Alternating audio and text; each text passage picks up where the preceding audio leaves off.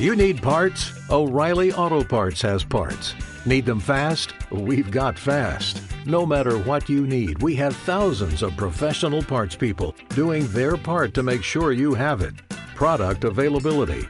Just one part that makes O'Reilly stand apart. The professional parts people. oh, oh, oh O'Reilly Auto Parts.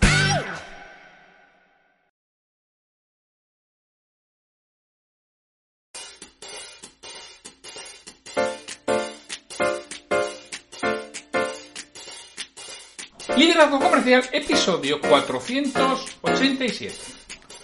Hola, muy buenos días, tardes, noches, o sea el momento que sea en que estés escuchando. Soy Santiago Torre y esto es Liderazgo Comercial. Bienvenidas, bienvenidos.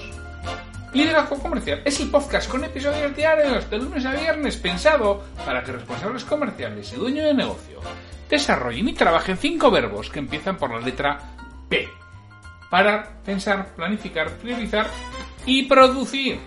Parar y poner la mente en modo reflexión, en modo concentración, para que puedas pensar si lo que estás escuchando es aplicable a tu caso concreto, que no siempre lo será, pero en algunas ocasiones seguro que sí, con lo cual planifiques qué tendrías que hacer diferente para conseguir resultados distintos a lo que estás logrando ahora y cuando hablo de distintos, por supuesto me refiero a mejores y tendrás que priorizar qué acciones tienes que llevar a cabo, en qué orden y cuáles son previas y precedentes a otras. No se puede hacer toda la belleza. Es que la multitarea es uno de los mayores enemigos de la productividad. Y por último, hablando de productividad, producir en el sentido de ejecutar lo planificado, de que pongas en marcha aquello que has decidido llevar adelante.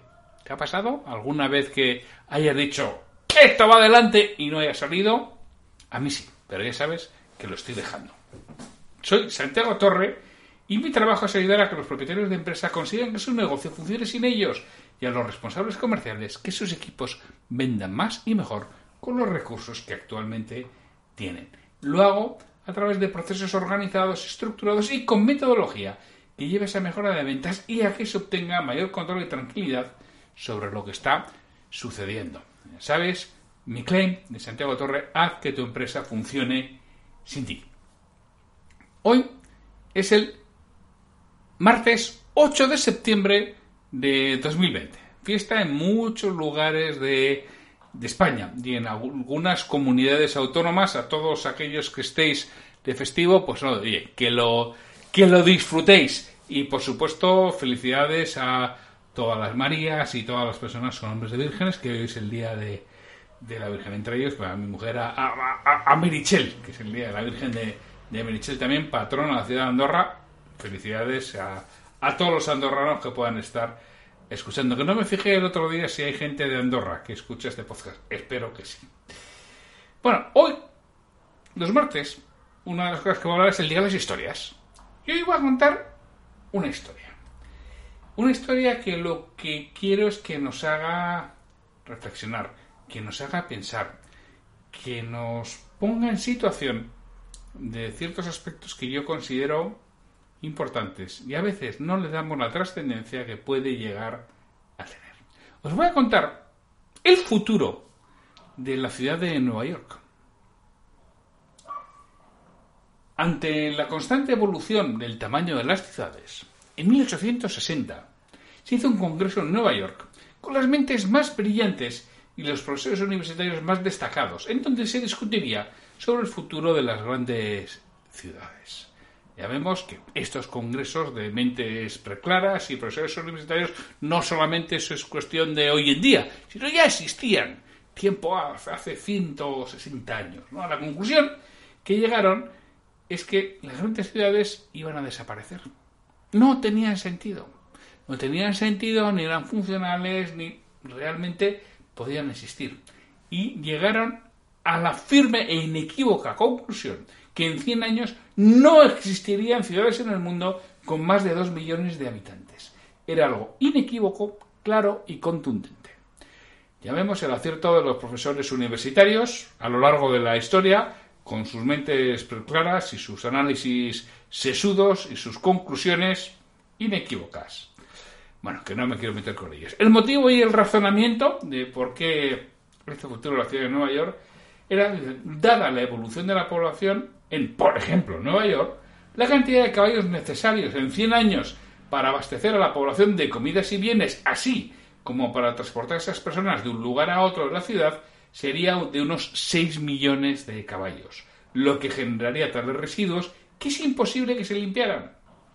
Por lo tanto, las ciudades nunca van a poder tener más de 2 millones de habitantes, límite máximo que permitiría la convivencia, no tanto por humanos, sino por todos los residuos equinos que generarían y que, había que habría que limpiar por el movimiento y el transporte de pasajeros, personas y mercancías.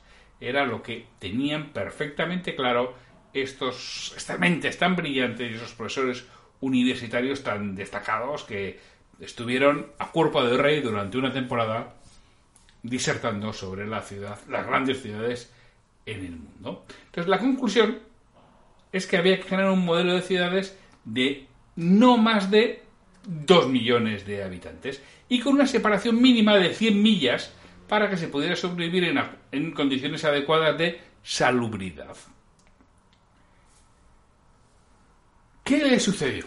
A estas mentes tan claras que lo tenían tan tan estudiado y ese razonamiento tan claro, repito, 1860, incluso antes de la guerra de secesión americana. Bueno, creo que todos sabemos lo que pasó, ¿no?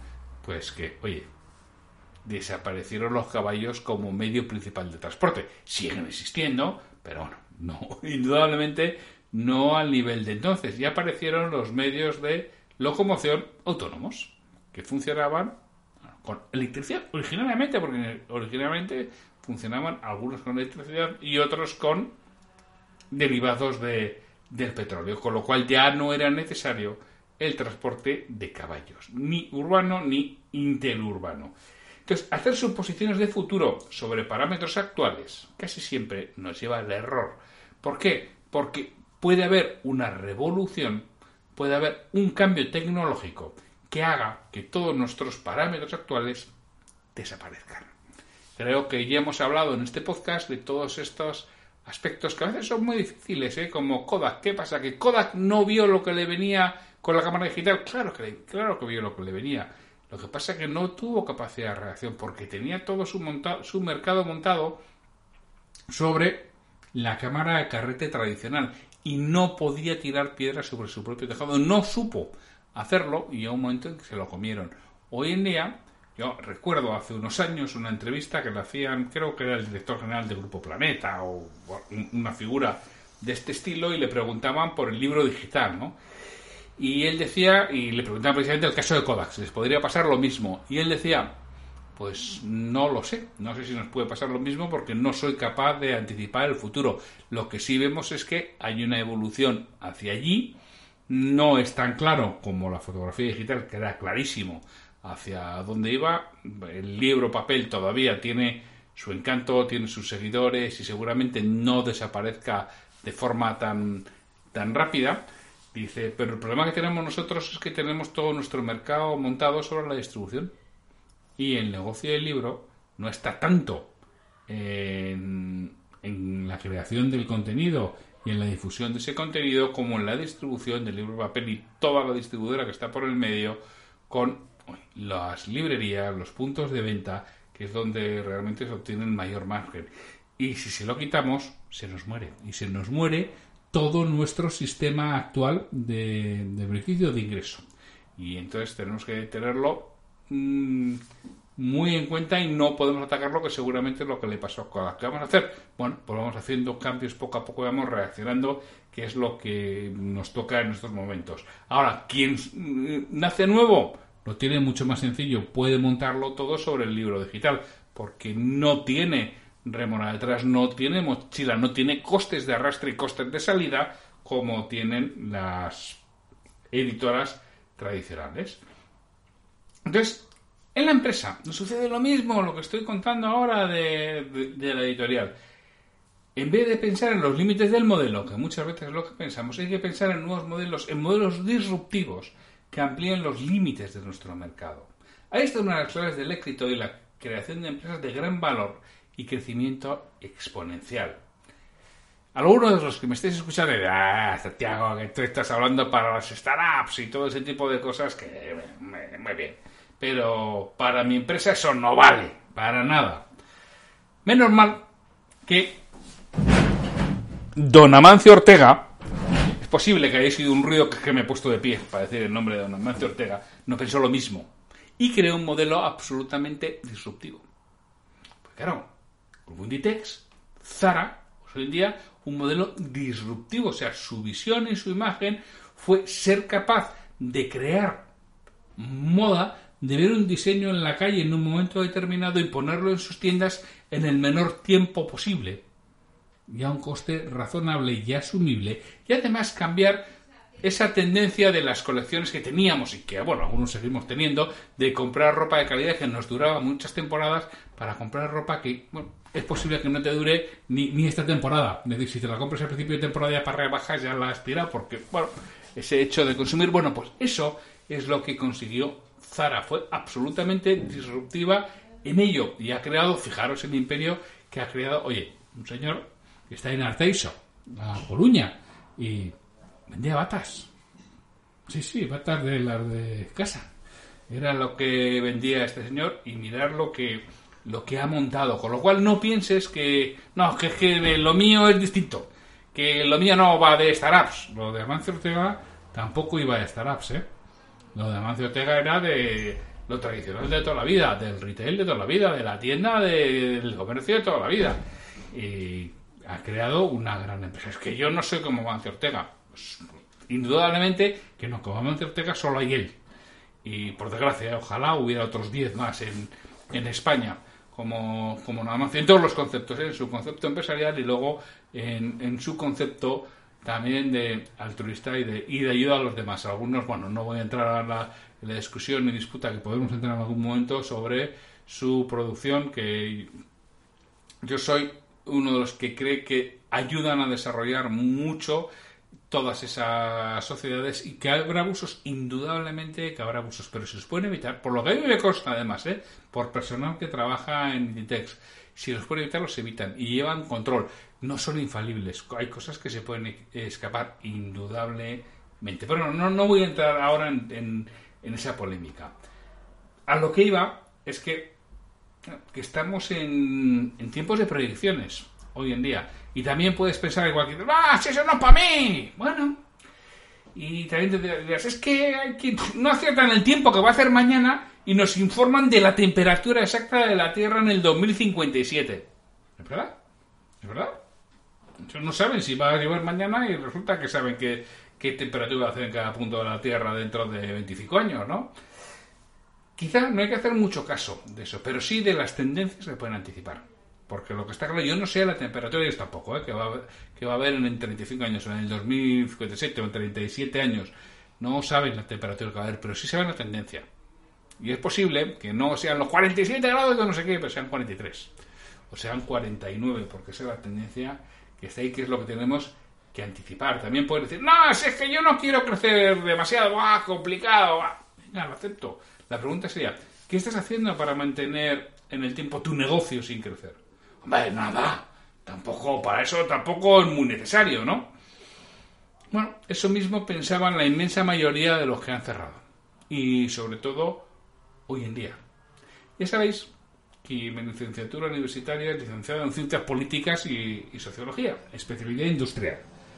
Eh, lo que hace que todos estos temas me interesen y lea sobre ellos cuando, cuando tengo tiempo y cuando encuentro algo interesante. Hace unos años leí un artículo que no logro encontrar, mm, me da mucha barra este tipo de cosas no, no, no, no lo guardé y además tengo la duda, es un artículo, un libro, creo que es un artículo que no, no lo encuentro y sé que, era, era en inglés, eso sí. Y hablaba sobre la siguiente revolución. El artículo documentaba muy bien lo que supuso la imprenta y lo que provocó en unos años, bueno, decenas en aquel caso, ¿no? Después la máquina de vapor, de Bat, la electricidad de Edison, la aviación de los hermanos Wright, la radio, Marconi, la televisión, y algunas cosas más que no recuerdo exactamente, pero él iba haciendo eh, su iba haciendo su composición, ¿no? De los años que tardaba cada cosa y el autor analiza cómo tras uno de estos inventos venía una serie de adelantos que habitualmente eran evoluciones, mejoras y se acababa en una revolución, en un cambio repentino. Él consideraba el claro factor diferenciador de nuestra era el ordenador personal. No voy a entrar si es Jobs o Gates, el precursor. Monta tanto, tanto monta Steve como Bill. Lo que consideres, lo que está claro es que ese ordenador personal ha acabado dando lugar a Internet, a redes sociales, a comercio electrónico, a globalización real de movimiento de productos, servicios y personas. Y este autor estimaba que la revolución tendría que producirse en algún punto en los años 20 del siglo XXI. Estamos en 2020. Es decir, en los próximos 10 años, este autor decía, por lo que yo estoy estudiando de tiempo atrás, va a haber un momento de disrupción en algo que nos va a hacer que demos un salto evolutivo muy importante. Y hemos visto que quizá las previsiones no tengan mucho que ver y se equivoquen. Es cierto, puede ser, pero la historia también nos dice y nos permite anticipar ciertos aspectos. Es decir, va a haber un cambio, una disrupción fuerte en nuestra sociedad. ¿Cuándo? No sé. ¿Qué? No sé. Pero mis cálculos, los cálculos de este hombre, indicaban que en 2020 y el 2030. Personalmente, creo que esta pandemia lo ha acelerado varios años. Porque ha habido muchas cosas que hemos anticipado, que seguían su progresión, seguían su evolución, seguían su step by step, seguían su paso a paso. Y ahora todo eso vamos cuando mínimo al trote, si no al galope, ya respecto a, a todo ello. Y señores y señores, damas y caballeros, agárrense a sus asientos, que sospecho que los próximos años nos van a traer cambios que ni podemos imaginarnos cómo van a ser. Y repito, no sé qué, pero algo va a haber seguro. El mundo no va a ser de los más fuertes, rápidos o poderosos, sino de los que mejor se adapten a las circunstancias. ¿Y aquí me suena a mí esto? Es posible que lo haya, dicho alguien o escrito alguien, a ver si no va a ser idea mía.